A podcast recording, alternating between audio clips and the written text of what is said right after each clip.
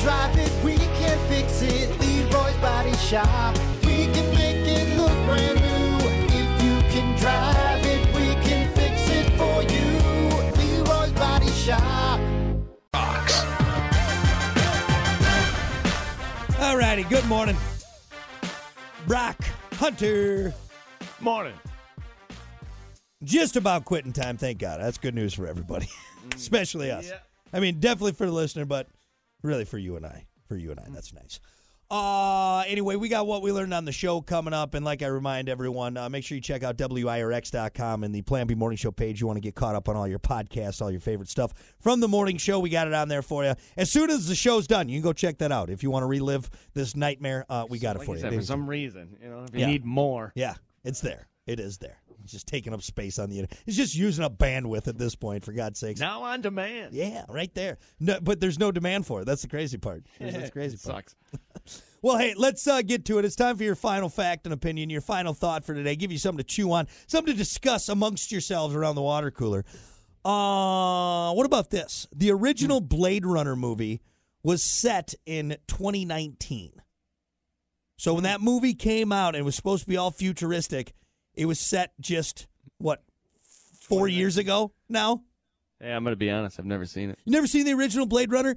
The new one is really good, but you kind of lost unless you watch the old Blade Runner. You can still watch it. The Who new was in one, the old Blade Runner? the uh, Harrison Ford played the main guy. What was it about?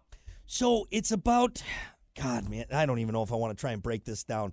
It's like it's so it's in the future. You have these people that Kind of like a Total Recall. yeah, kind kind of. It's it's in the similar vein. I'm sure there's probably you know nerds out there that are losing their minds with my description of it, but it's good. It's a good setup, and it's you know eh, humanoids and, and real people, and and it's it's good. I, I like the new one, uh, and not just because you got that hot Ana de Armas or whatever in there. God, she's a dime piece. So if I'm gonna watch it, go watch the new one.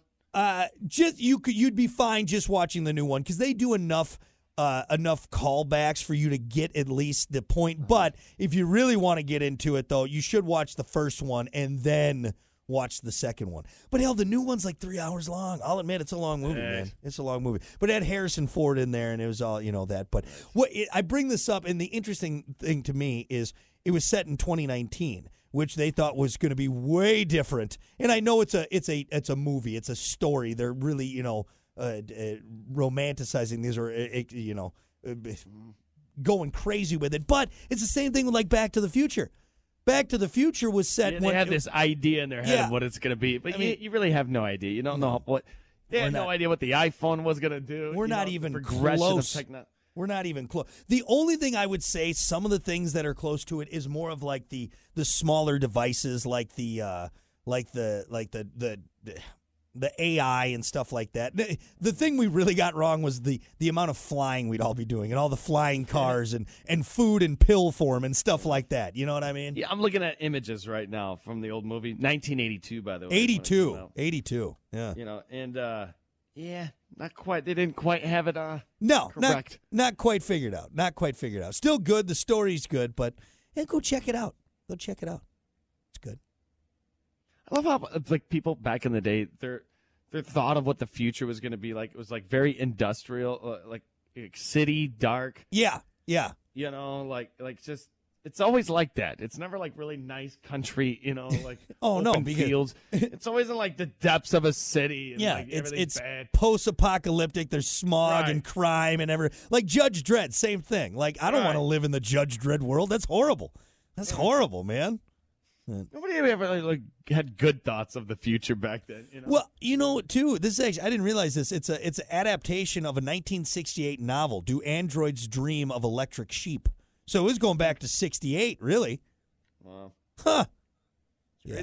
I'm just really bummed that we don't have hoverboards. All right, if I look at any old movie that's predicting the future, we don't have hoverboards, and it's, it it pisses me off, man. would be pretty sweet. Uh, Everyone knows thing. I'm right hoverboards don't work on water. Ah, if only we would watch Back to the Future first. But all right, so there you go, a little sci-fi history for you. That is your final fact and opinion, your final thought for today. We'll be back with what we learned on the show. Stick around. Like the song you just